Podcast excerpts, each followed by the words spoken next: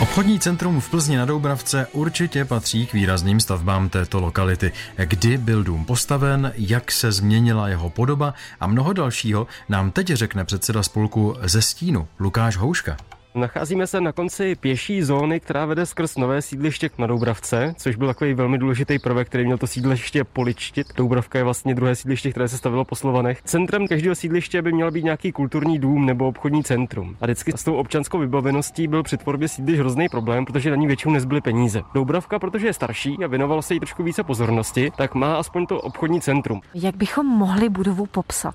Je to zvláštní stavba, která není klasickým obchodním domem. Ono se ji nazývá obchodní centrum. Je to typ obchodního domu Pasáž, byl původně stavěn do čtverce, uvnitř bylo otevřené atrium bez střechy a měla to být taková klidová odpočinková zóna, kde mohli se lidi najíst to, co si nakoupili, mohli se tam zrelaxovat a pak vyrazit zase do toho rušného města. Dneska už ten dům je odlišný. Během 21. století od roku 2006 do roku 2016, kdy proběhla poslední velká rekonstrukce, byl postupně zastřešen a vnitřní prostory byly velmi proměněny. Kdy byla stavba postavena? Postavena? V jakých letech? Stavilo se překvapivě dlouho, my už na to dneska nejsme úplně zvyklí, většinou se dneska staví rychleji, ale byla stavěná mezi lety 1967 až 1972. Autorem tohohle domu je dvojice Sýkora Tichý, který stál i za návrhem celého sídliště. My tedy nestojíme u vchodu do centra, který vede od silnice v Masarykově ulici, ale dá se říct z té klidnější strany. A tady nad vchodem je umístěn jakýsi relief od 60. let vždycky byly určeny 1 až 4% celkové ceny stavby na umění. Tudíž každá ta stavba měla nějaký umělecký vstup. Tady teda nachází se velký keramický relief, který je opravdu obrovských rozměrů. Má možná 4 metry na výšku a nějaké 3 metry na šířku. Co znázorňuje tento relief?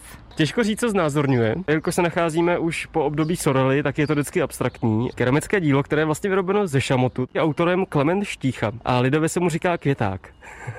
Reálným předobrazem pravděpodobně, ono to není jisté, buď to bylo slunce, anebo galaxie jako střed centrum vesmíru. Proto to má být na tom obchodním domě centrum, jakože centrum vesmíru, tak tu máme galaktický obrazec. Květák nebo zelí v tom vidím. A vy osobně, co v tom vidíte? Já, jak mám rád ten vesmír, tak opravdu, když se na to podívám, tak to mírně to galaktické jádro připomíná.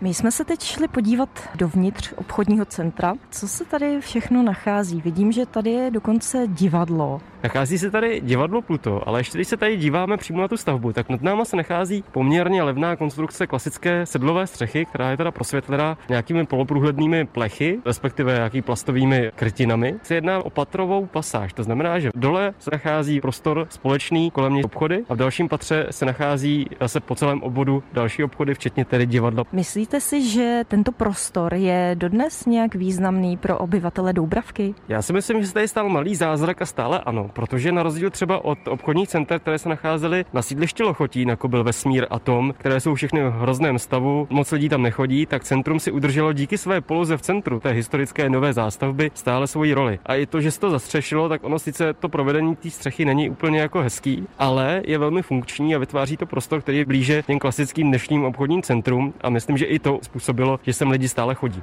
Uzavírá Lukáš Houška povídání o budově obchodního centra v Plzni na Doubravce. Kateřina Dobrovolná, Český rozhlas. Český rozhlas Plzeň, rádio vašeho kraje.